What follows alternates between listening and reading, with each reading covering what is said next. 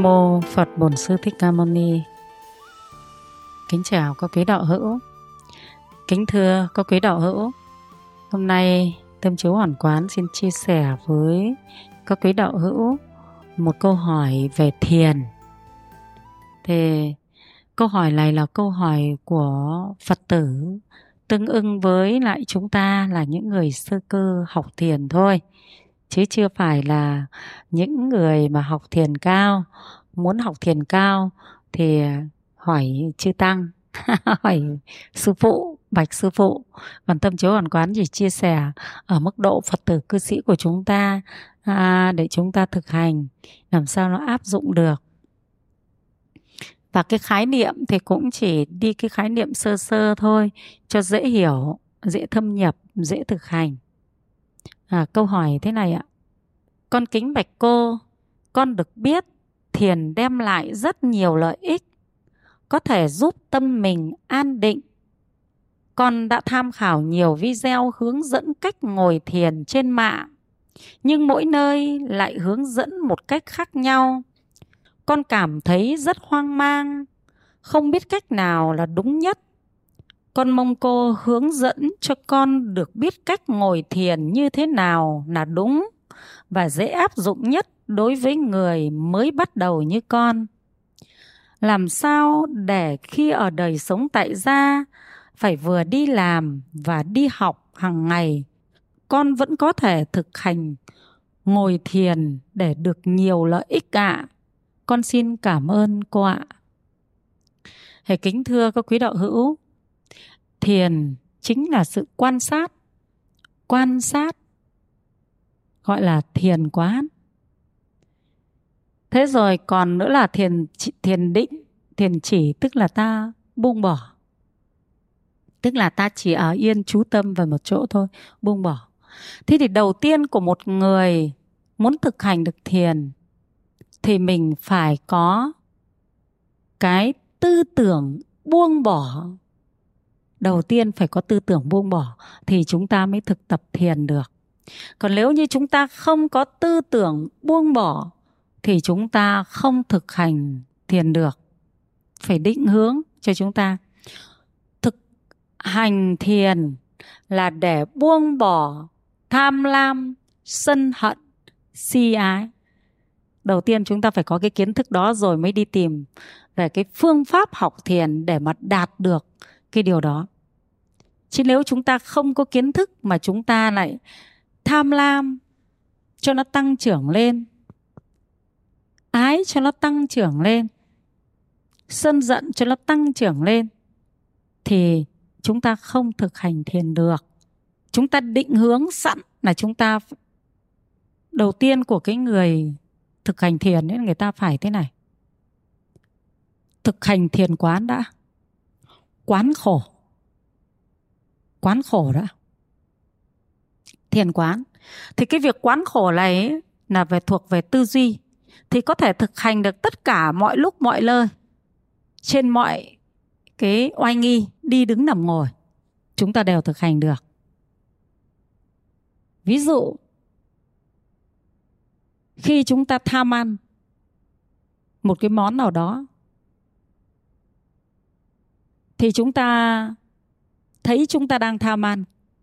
Và chúng ta thấy bị thiêu đốt bởi vì cái hành động tham ăn của chúng ta. Nhìn trước, nhìn sau gấp cho được. Sợ người ta gấp gì? Sợ người ta gấp hết. Đấy đấy là thiền đấy. Thấy mình tham tham biết tôi đang tham. Và thấy cái sự trói buộc của nó.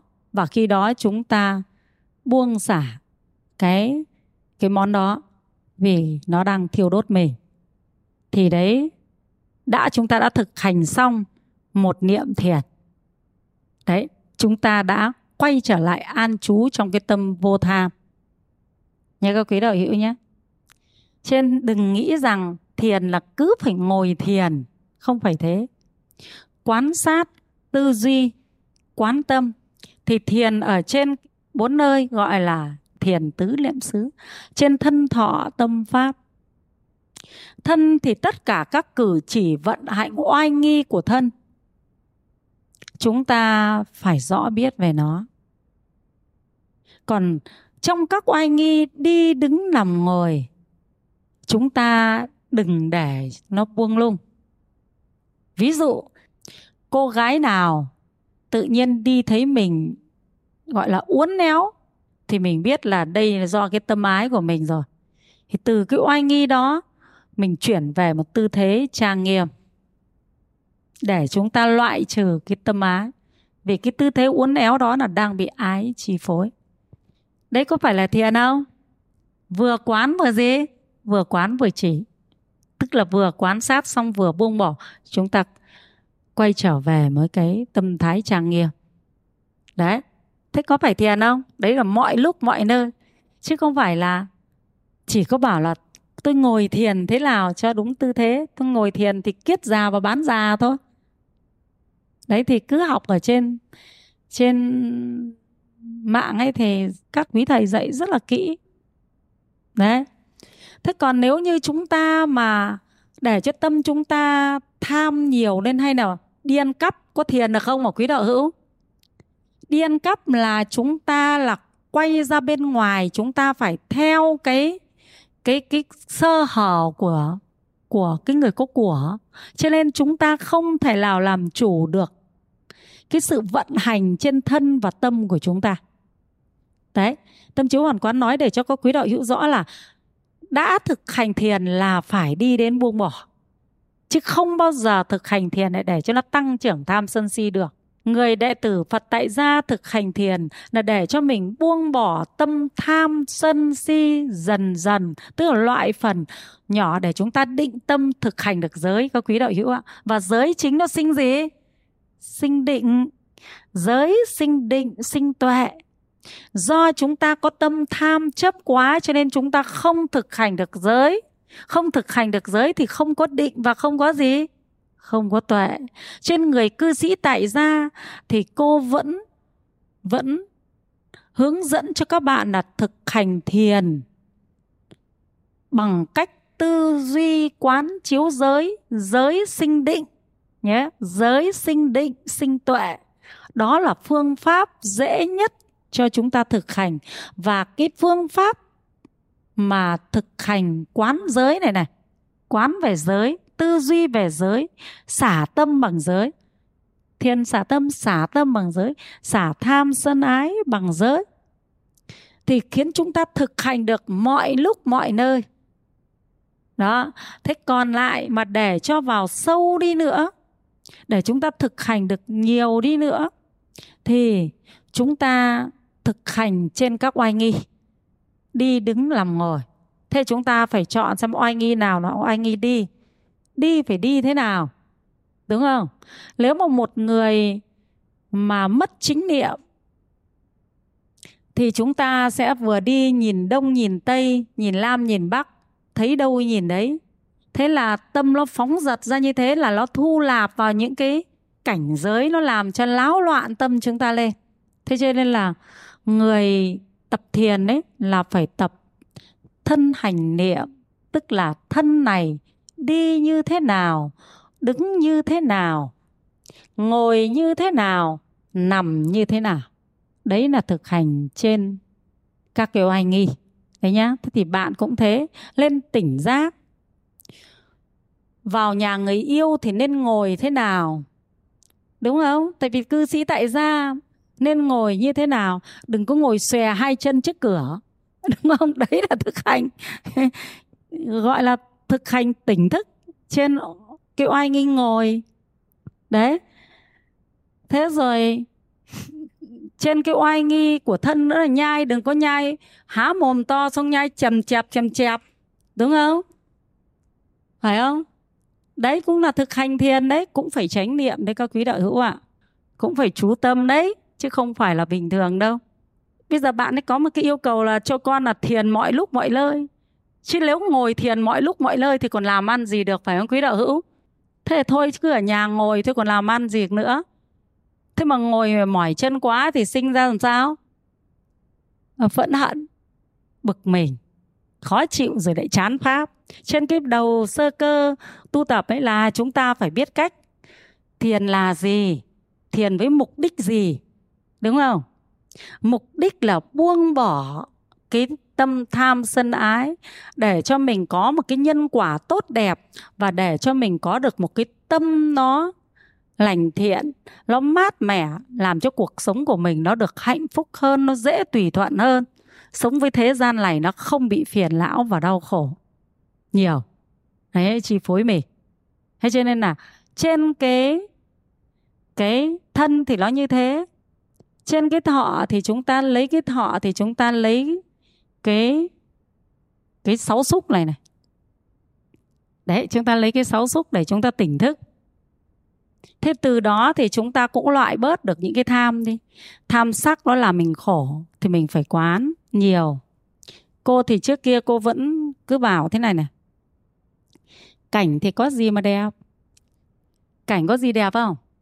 Cái gì nó chả xây nên bằng bê tông sắt thép, còn thật ra những cái thứ này là người ta thích, người ta vẽ nó ra đây nó cũng là màu vàng, màu xanh, màu đỏ, màu trắng. Nó bôi lên đi chứ có cái gì mà gọi là đẹp. Cây thì mọc từ dưới đất, mọc lên, vỏ của nó thì màu lâu lá, của nó thì màu xanh, nó thích mọc ra hình gì thì nó mọc. Có gì đẹp đâu. Thế tại sao lại gọi đấy là đẹp? Tại sao gọi đấy là xấu? Đẹp xấu là do chính chúng ta tư duy, chúng ta đặt nó và chúng ta bị giống như là gọi là tự kỷ, ám thị. Tức là chúng ta tự đặt ra một quan điểm xong chúng ta tự kỷ ám thị. Thế là chúng ta bị cái đẹp, cái xấu này, nó chi phối mình. Còn sống với thế gian thì mình phải tùy thuận theo cái xấu đẹp của thế gian để làm thích nghi với thế gian. Chứ còn ở trong tâm mình thì đừng để cái điều đó nó bị vướng mắc ở nơi tâm mình. Đấy, khi sáu căn tiếp xúc với sáu trần đấy tai thấy thanh thì không có gì là hay và không hay cả. Phải không? Chả có gì gọi là hay và không hay là do mình tự đặt ra, mình yêu thích. Đấy là chúng chúng ta phải thanh lý cái phần tâm của chúng ta. Còn cái phần bên ngoài thì chúng ta phải tùy thuận chứ. Ví dụ như mình mình đi xem hát trèo thì mình phải tìm hiểu kiến thức xem người ta quy định hát trèo thế nào là hay. Quy định hát trèo thế nào là không hay để khi mình giao tiếp với người ta mình có cái kiến thức đấy mình nói, nhưng tâm đừng có chấp vào đó tâm mình thì không cho đó là hay, mà mình dựa vào thế gian mà phân biệt. Như thế nó có khó không? Hơi khó một chút. Nhưng mà tâm chiếu hoàn quán nói rõ ra cái việc đó. Thì cái buông bỏ đấy, nó có khiến cho mình được định tâm chưa? Có định không? Định đấy chứ còn gì nữa. Thế thì thiền đấy nó có sinh định không?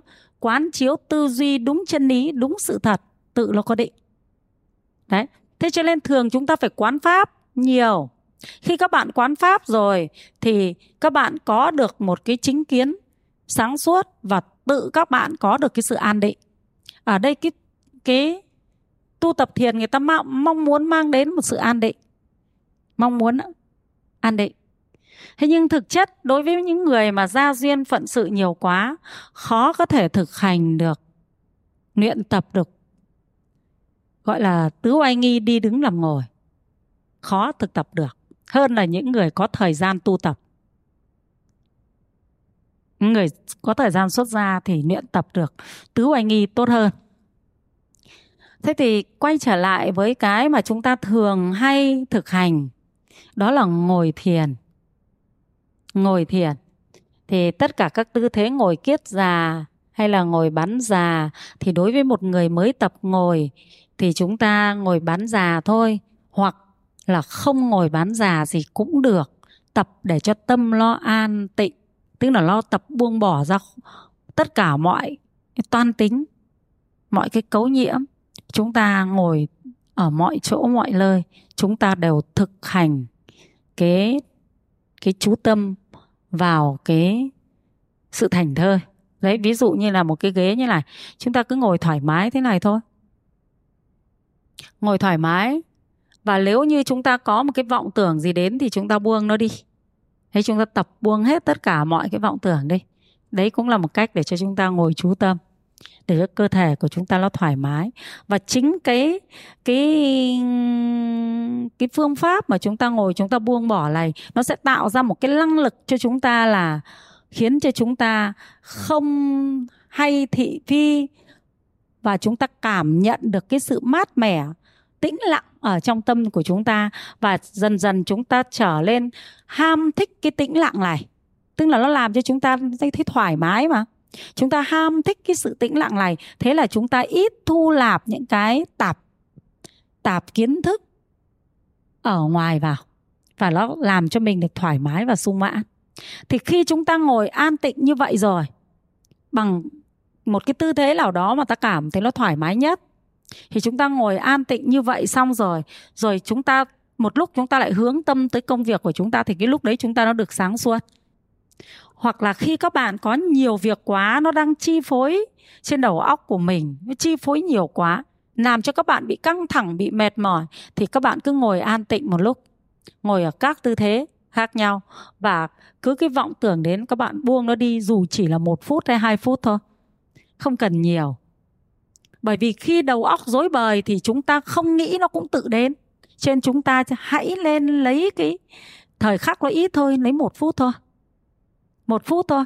Xong rồi cái suy nghĩ nó lại ào đến thì chúng ta lại tư duy về cái việc chúng ta đang làm. Thế rồi một lát nữa nó căng quá, các bạn lại ngồi buông đi, chỉ ngồi một phút thôi. Đấy, thì nó làm cho cơ thể của chúng ta nó khỏe mạnh và tâm của chúng ta nó được an ổn hơn. Đấy đấy là sơ sơ cơ học thiền, áp dụng với đời sống hàng ngày mọi lúc, mọi nơi.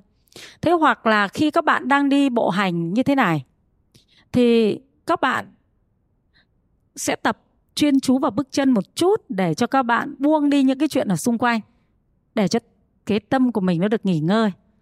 Đấy, ví dụ như chúng ta đi bộ hành ra ngoài thì chúng ta đầu tiên là đi từ nhà ra gặp đâu thì tâm chúng ta mắc vào gì?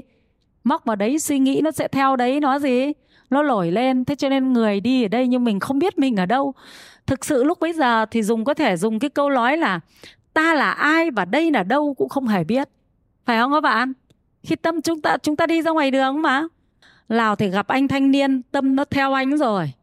Toàn hoàn toàn đầu óc là theo bước chân anh ấy rồi gặp một cô con gái thì cũng theo cô ấy hết rồi. Mình không nhận diện được mình là ai và cũng không nhận diện được đây là đâu nữa. Thế cho nên thường có câu nói là, người tu bị vọng tưởng cho nên tôi không biết tôi là ai và đây là đâu nữa. Không nhận biết được.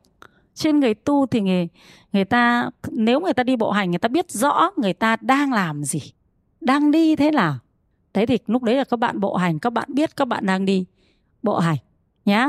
Đấy, tôi biết con người của tôi đây. Thỉnh thoảng chúng ta đi, chúng ta tác ý, tôi đang đi. Thế thôi, rất đơn giản thế thôi. Trên, ở trong Phật pháp gọi là, đi, tôi biết tôi đang đi. Đấy, cứ đi bộ thì các bạn một lúc lại tác ý, đi, tôi biết tôi đang đi, tức là mình đang tỉnh thức, tôi đang biết về tôi. Tôi đi, tôi biết tôi đang đi. Tôi ăn, tôi biết tôi đang ăn. Tôi nằm, tôi biết tôi đang nằm tôi ngồi, tôi biết tôi đang ngồi. Đấy là gì? Đấy là thiền quán đấy. Tức quán về cái thân hành này nó rõ biết nhé đấy. Thế rồi, ta quán tâm. Đấy là quán thân. Quán thọ thì vừa nói rồi, còn quán tâm. Thì chúng ta thường hay nhìn về tâm mình. Tâm tôi thiện, tôi biết tâm tôi đang thiện. Thì khi tâm mình đang thiện rồi thì mình sẽ khởi sinh cho nó tăng trưởng thiện. Thì chúng ta sẽ thực hành được tứ chánh cần đấy là tâm tôi thiện, tôi biết tâm tôi đang thiện. Thế rồi tâm tôi bất thiện, tôi biết tâm tôi đang bất thiện thì tôi sẽ bỏ được cái điều bất thiện trong tâm. Tác ý bỏ điều bất thiện trong tâm và chúng ta tư duy làm sao đó để cho chúng ta lấy kiến thức Phật pháp tư duy để buông bỏ cái điều bất thiện ở trong tâm và chiến thắng nó là cả một vấn đề. Ví dụ một anh này đang rất là yêu mến cái cô người bồ kia. Thế bây giờ anh đi học thiền. Thế thì tâm anh ấy đang yêu cô bồ. Anh biết như thế nhưng có bỏ được không? Không bỏ được. Thế cho nên học thiền là phải có ý định buông bỏ các cái bất thiện pháp thì mới thực hành được. Còn nếu như mình không có ý định để buông bỏ các bất thiện pháp thì mình không thực hành thiền được nhé cho nên thiền không phải để dành cho những người hướng tâm tới bất thiện, mà thiền phải dành cho những người hướng tâm tới thiện và buông bỏ, loại trừ tất cả các bất thiện pháp. Trong tâm thì người ta mới thực hành được. Thế rồi thứ nữa là đến cái chỗ pháp. Đấy, sáu căn nhìn thấy sáu trần pháp là đối diện của tâm. Thì cứ cái gì nó là làm cho tâm mình nó sinh khởi thì các bạn thanh lý nó đi. Và các bạn tìm hiểu rõ bản chất của pháp. Nó là vô thường, vô ngã là khổ. Đấy, quán. Quán, cái pháp nó không bao giờ ra ngoài ngoài ngoài cái tam pháp ấn đi đâu các quý đạo hữu ạ. Các pháp là khổ, là vô thường, là vô ngã. Vì nó vô thường, vô ngã, mình chấp nó là thường, là có ngã cho nên mình chấp trước, cho nên mình đau khổ. Thế và chúng ta thiền là chúng ta phải loại trừ đau khổ, cho nên chúng ta phải quán được cái vô thường. Đấy, ví dụ như là mình đã mua một cái áo cô nào đẹp ấy, mua một cái áo này, mà quán được vô thường ngay thì sẽ ít bị bực mình. Sự, cái áo này mình mua về để mặc nhưng nó cũng vô thường, nó sẽ bị rách, nó sẽ bị bẩn, nó sẽ bị gì? Nó sẽ bị cũ. Vì thế cho nên nếu ai quẹt vào cái thì mình không nổi sung lên đánh người ta, vì mình biết là vô thường. Phải không? Đấy là thực hành thiền quán mới được như thế đấy, quán pháp ấy. Cái tâm nó mới an an định được như thế đấy. Chứ nếu không quán pháp thì ai người ta mà làm bẩn cái áo của mình? Thì mình có đánh không, quý đạo hữu? Không đánh nhưng cũng chửi, cũng ấm ức, cũng đi nói xấu vài lần là con bé này nó vô ý thức cái áo của tôi vừa mua vài triệu bạc. Bây giờ nó đã làm thế này, nó là người thế này thế kia. Có khi lại nhắc đến cả đời chứ. Đúng không? Có khi bạn bè chia tay nhau, mấy chục năm mới gặp lại nhau. Không phải nhớ bạn đâu mà nhớ bạn đã làm hỏng của mình cái áo. Phải không? Đấy, chứ không phải nhớ bạn đâu. Nhớ là do bạn làm bẩn của mình cái áo. Đấy, thế là nó khổ. Xin nên chúng ta tập thiền là loại trừ cái khổ đau phiền não thôi chứ nếu như mà thiền mà lại không để mục đích loại trừ khổ đau phiền não thì không thật là thiền rồi. Thế là thiền của ngoại đạo rồi. Thiền vào đi vào đến các cái tầng trời rồi. Đấy. Như là chúng ta đọc cái bài kinh là có ông uất đầu lâm phất, ông ấy tu thiền, ông ấy đạt được phi phi tưởng xứ. Đấy, thôi thì cái đấy yến cũng là lấy văn từ để nói lại thôi, chứ còn mình có tu đấy đâu biết được phi phi tưởng xứ là thế nào biết gì thì nói đấy thôi ạ. Thì tất cả cái cái cái thực tập thiền tứ niệm xứ này thì người tại gia thực hành theo cấp độ buông bỏ cái tham dục và phiền não của mình. Chứ người tại gia không thể thực hành tứ niệm xứ theo cái cấp độ buông bỏ phiền não của người xuất gia được cũng là một lời khẳng định rằng người tại gia không thể giữ giới của người xuất gia, cho nên giới của người tại gia không thể sinh ra định và tuệ như người xuất gia được. Dù bất cứ hình thức thiền nào thì nó cũng phải đi vào đến cái kết quả cuối cùng là nhân quả của giới. Các quý đạo hữu ạ, nó không ngoài cái nhân quả của giới được. Đấy đấy là một câu khẳng định chứ không phải nói là tôi cứ tập thiền, tôi không cần giới gì cả, thì nó không được, không phải. Cứ chúng ta thực tập giới là thực tập thiền. Cứ thực hành giới là thực hành thiền. Thế giờ thiền nó biến đến, chúng ta có thấy dễ không? Có thấy xa vời nữa không? Có cứ phải ngồi bao nhiêu tiếng không? Không phải. Bao giờ xuất ra đã rồi, ngồi sau nhé. Còn phật tử chúng ta tùy duyên. Nếu chúng ta thực hành được cái thời gian buông bỏ vào buổi sáng thì chúng ta có lễ phật cũng là lễ phật tỉnh thức trên cái sự vận hành của thân hành niệm. Chúng ta có cái video mà tâm chiếu hoàn quán à, hướng dẫn các quý đạo hữu chúng ta lễ phật chín bước đấy. Lễ phật đấy là lễ phật hoàn toàn tỉnh thức trên thân hành niệm. Người ta gọi đấy là thân hành niệm, là một pháp thiền trong tâm biết ơn, trong tâm cung kính phật. Cho nên gọi là tu một mà được hai thế cũng hai công đức đấy chứ. Đấy, các quý đạo hữu ạ nhé thế cho nên là lễ phật, các quý đạo hữu chúng ta nhớ lễ tỉnh thức, chứ đừng lễ lấy số lượng, lễ lấy lấy mà mình đứng lên, không biết mình đứng lên lúc nào mình cúi xuống cũng không biết mình cúi xuống lúc nào. Tâm hồn thì để đi đâu ấy? Không hề. Tư duy vào không hề để cho nó theo dõi các cái cử hành vận động trên thân mình gì cả. Tôi cúi xuống, tôi phải biết tôi cúi xuống. Tôi xá, tôi phải biết tôi xá. Khuỵu gối, tôi phải biết tôi khuỵu gối. Đứng lên, tôi phải biết tôi đứng lên. Đấy là một phương pháp thiền. Các quý đạo hữu rõ chưa ạ? Đấy thì tâm chiếu hoàn quán cũng mong rằng nếu có quý đạo hữu chúng ta hiểu về lễ phật là đang quán sát và thực hành thân hành niệm thì chúng ta lễ Phật chắc là trang nghiêm hơn, đẹp hơn, đúng không? Đẹp hơn, đều hơn, chịu khó thực hành hơn nhé. Thế thì qua câu hỏi của bạn thì Tâm chiếu hoàn quán cũng nói sơ qua về cái cách thực hành thiền tứ niệm xứ và tương ứng với thực hành giới định tuệ và cũng uh, có những cái pháp bổ trợ cho uh, thiền uh, tứ niệm xứ này bằng cách chúng ta có thể là uh, tu tập cái thân hành niệm trên bốn oai nghi đi đứng nằm ngồi. Thế thì một cái câu trả lời ngắn nhưng mà cũng mong rằng quý đạo hữu chúng ta nghe tư duy từng phần từng phần một chúng ta vẫn thực hành được đúng không? Vẫn thực hành được nhé thì trên cái thân của chúng ta thì nó có rất là nhiều thứ để chúng ta phải quan sát để biết được nó. Ví dụ như là tôi đau tay, tôi biết tôi đang đau tay, đấy cũng là đang quan sát đấy. Tôi đau chân, tôi biết tôi đang đau chân, cũng là một cái pháp quán của cái thiền nhé các quý đạo yêu, thiền về thân. Quan sát, biết rõ về thân của mình đấy là chúng ta cũng đang thực tập thiền nhé chứ không phải đến lúc chúng ta cứ chấp vào là thiền là chỉ có ngồi thiền thôi. Thế nhưng những người thành đạo, những người tu chuyên sâu thì sau này vẫn cứ ngồi thiền. Bởi vì cái tư thế ngồi của chúng ta ấy, nó làm cho chúng ta tĩnh. Cho quý đạo hữu nó tĩnh.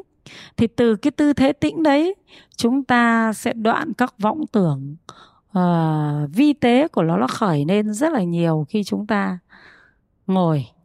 Thế thì với các cái kiến thức tu tập thì người ta sẽ đoạn trừ những cái vọng tưởng khi ngồi thiền. Còn với mình thì nếu như chúng ta đang tư duy chúng ta ngồi thiền để tư duy một vấn đề gì đó thì cứ cái vọng tưởng khác xen vào thì chúng ta sẽ bỏ ra đi chúng ta tư duy tức là về một cái liệm chú niệm nhé thế còn nếu như có một cái đề mục nào đó, tức là khi ngồi thiền là thường có những cái đề mục một là quán hơi thở, hai là quán pháp, đúng không Đấy, thì thường thường chúng ta hay vận dụng như thế. Ví dụ, chúng ta quán về thế gian vô thường, đó gọi là quán đề mục về quán pháp. Thì khi chúng ta ngồi rồi thì chúng ta bắt đầu ngồi yên rồi thì nó sẽ ít vọng tưởng hơn và chúng ta quán pháp nó dễ dàng hơn và cái chú tâm của chúng ta nó sẽ cao hơn nhé. Thế còn cụ nào đau chân thì đừng cố ngồi thiền tí đứng lên không đứng lên được, đi không đi được thì lần sau không có gì mà tu đâu. Thế cho nên là nó phải tùy theo cái cơ thể của mình. Các cụ không ngồi được um, kiết già không ngồi được bán già thì duỗi chân dài. Ngồi theo duỗi chân dài tựa lưng vào tường. thế rồi, quán các đề một quán. Chân tôi đau, tôi biết chân tôi đau, chân tôi không thu vào được. Tôi biết tôi không thu vào được. Thế cũng được hả cô ạ tức là mỗi người có một cách nó phù hợp với mình. Đấy, nhưng mà rõ biết về mình, quán vào trong cái nội tâm của chúng ta chứ đừng phóng giật quán ra phía ngoài. Chứ còn mấy anh thanh niên, ví dụ như là ngồi thiền, mắt mở, cũng đủ chỉ có một phần ba thôi. Thế nhưng mà cô nào lói ở đâu là biết hết. Mắt vẫn nhìn phía trước, nhưng cô nào lói ở đâu đầu biết hết. Xong rồi, tư duy phân tích ra từng câu nói của cô ấy, rồi lại vọng tưởng ra là tí nữa mình xả thiền là mình phải đi ngay cái góc đấy. Đấy, có ngồi nhưng không có gì.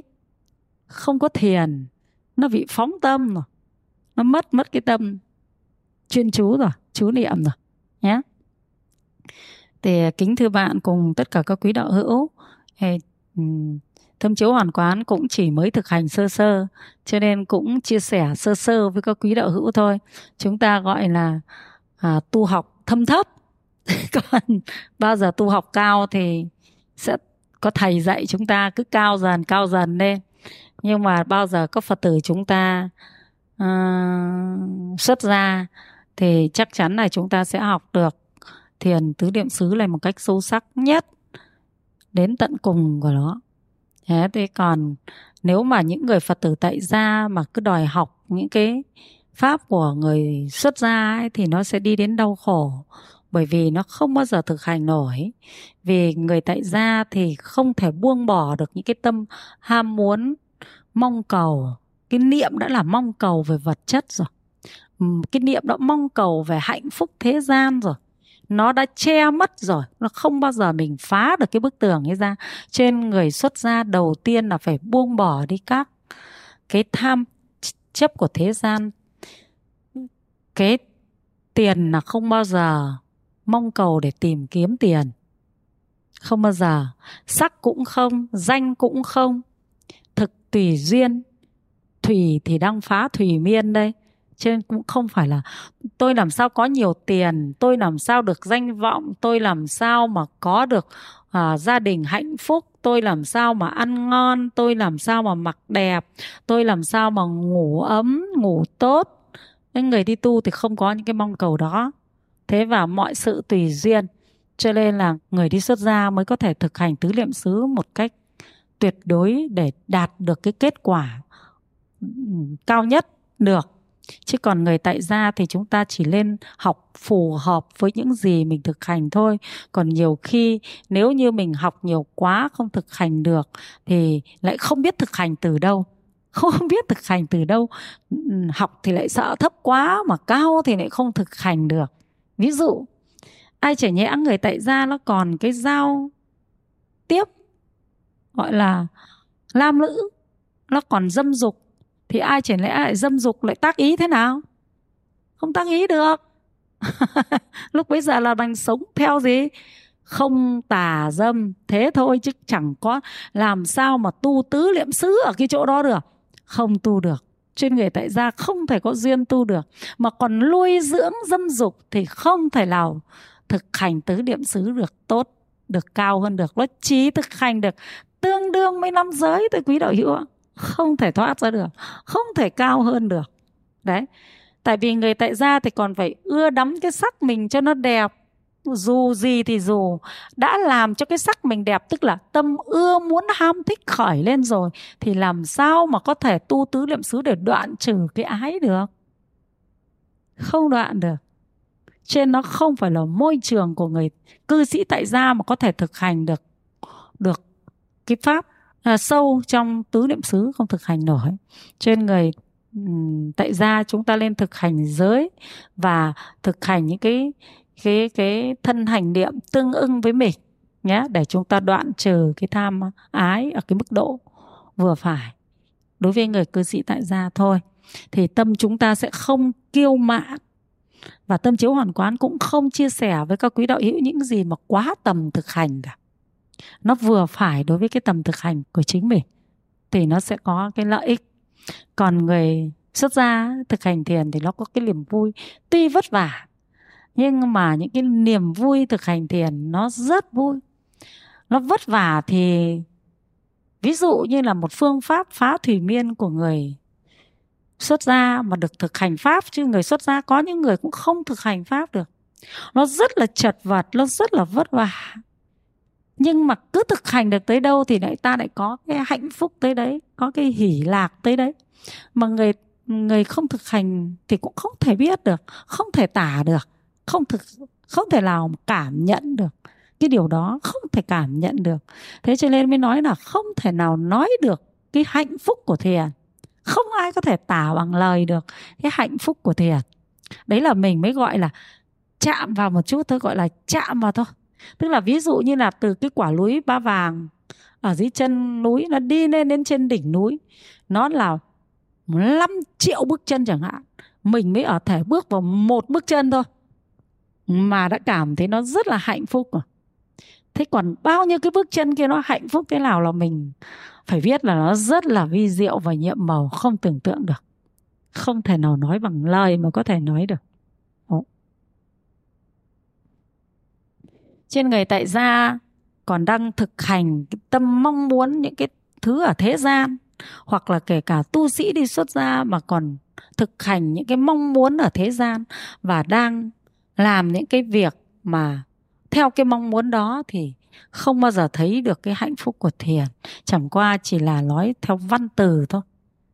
Nói cho văn từ, chữ nghĩa thôi.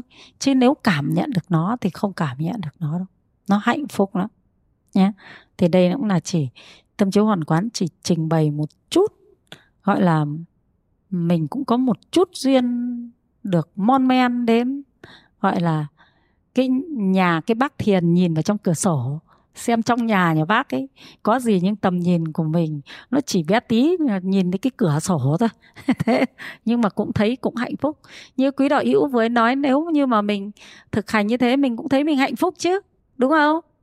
Tôi biết tôi là ai và đây đang ở đâu. Đã hạnh phúc hơn là tôi không biết tôi là ai và đây là đâu không? Có hạnh phúc hơn không? Mai các quý đạo hữu cứ đi thử mà xem. Một đoạn là tự nhiên không biết tôi là ai và đây là đâu ngay ấy mà, không nhận diện được, đúng không? Nhưng từ mai trở đi, mình sẽ tu thử. Tôi đi, tôi biết tôi đang đi, đúng không? Mình sẽ thấy hạnh phúc hơn là tôi ở đây nhưng toàn biết cái ông ở đâu tí đi một đoạn đường đấy, nó sẽ thấy tâm mình nó sẽ mát mẻ. Thân thể nó sẽ khỏe hơn là cái ông mà đi một đoạn đường thấy đủ thứ xung quanh. Các đấy. Chỉ chỉ mình biết mình thôi. Đấy, chỉ một chút thân hành niệm như thế thôi, mình cũng đã thấy mình được nhẹ nhàng rồi đấy. Chứ chưa phải là quá nhiều đâu. Đạo hữu có thích thực hành như thế không? Thực hành chứ nhá ngồi tôi biết tôi ngồi, đi tôi biết tôi đi, nằm tôi biết tôi nằm. Thế nếu như cứ ngồi tôi biết tôi ngồi thì có nghĩ đi đâu nữa không? Cứ một lúc lại tác ý, tôi ngồi tôi biết tôi đang ngồi. Thế liệu có nghĩ đi đâu không? Đấy, cơ thể đang xả đấy. Phải không? Nhưng mà ngồi tôi ngồi tôi không biết là tôi đang ngồi nữa, tôi, tâm tôi đang để tận đầu kia, sao tôi không mệt? Phải cái đạo hữu mệt lắm nhưng chịu khó ngồi, tôi biết tôi đang ngồi, nghe, tôi biết tôi đang nghe. Thế là có thích hơn không? Thế nếu như mà tôi không tác ý là nghe, tôi biết tôi đang nghe, thì tâm tôi đã vọng tưởng đi đâu mất rồi. Phải không? Có khi là tâm chiếu hoàn quán đang nói chuyện quý đạo hữu, nhưng có người đã đi ra chợ từ lúc nào rồi ấy chứ? Đúng không? Rồi có người lại nghĩ đến cái việc ngày mai đang làm gì rồi ấy chứ? Phải không? Đấy, thế nhưng mà thỉnh thoảng lại tác ý. Tôi ngồi, tôi biết tôi đang ngồi tôi nghe, tôi đang biết, tôi đang nghe thì ta sẽ chú tâm vào nghe. Và ta sẽ hiểu được rất là nhiều thứ khi chúng ta chú tâm vào nghe. Đúng không? Như thế thì làm sao mà có ngủ gật? Thế tí này tác ý ngủ gật, tôi biết tôi ngủ gật. Đúng không? Tại vì vừa ấy choang dậy tôi vừa ngủ gật, tôi biết tôi vừa ngủ gật. Tôi đã thức, tôi biết tôi đã thức. Cứ như thế thôi là ngồi nó không ngủ gật có quý đạo hữu thế nhưng mà mình buông lung ngủ rồi, đến lúc giật dậy rồi cũng chả tác ý cái gì thì nó lại ngủ tiếp. Phải anh quý đạo hữu? Đấy đấy là phương pháp chống buồn ngủ khi đi nghe pháp đấy. Có dễ hơn không? Nghe tôi biết tôi đang nghe, ngồi tôi biết tôi đang ngồi, chân tôi đang buông tôi biết chân tôi đang buông xuống. Lưng tôi thẳng tôi biết lưng tôi thẳng, lưng tôi gù tôi biết tôi lưng tôi đang ngủ tôi nghe pháp tôi biết tôi đang nghe pháp. Đấy là những cái câu tác ý. Thế thì mình có trang nghiêm lên không? Đương nhiên là trang nghĩa phải không? Đương nhiên là tỉnh táo. Thế nhưng mà cứ ngủ gật này. Gật. Không dậy cái choàng mắt nhìn mọi người lại nhìn quanh xem có ai nhìn thấy mình không? Lại ngủ gật. Thế thì nó hay gật. Nhé thế còn nếu mà nó cũng gật? Gật một cái. Tôi vừa ngủ gật, tôi biết tôi vừa ngủ gật. Tôi ngồi, tôi biết tôi đang ngồi. Tôi nghe, tôi biết tôi đang nghe. Thế nào, nó đã bao nhiêu tác ý làm cho mình tỉnh chưa? Chính là do mình tác ý cho nó có cái sự tỉnh thức. Các quý đạo hữu rõ chỗ này chưa? Đấy nên từ lần sau ngồi nghe đừng ngủ nữa nhé tác ý nhiều nhiều lên tí thiệt nhiều lên tí thì nó không bị ngủ gật nha. À, chúc các quý đạo hữu tinh tấn. Nam mô phật bổn sư thích ca mâu ni.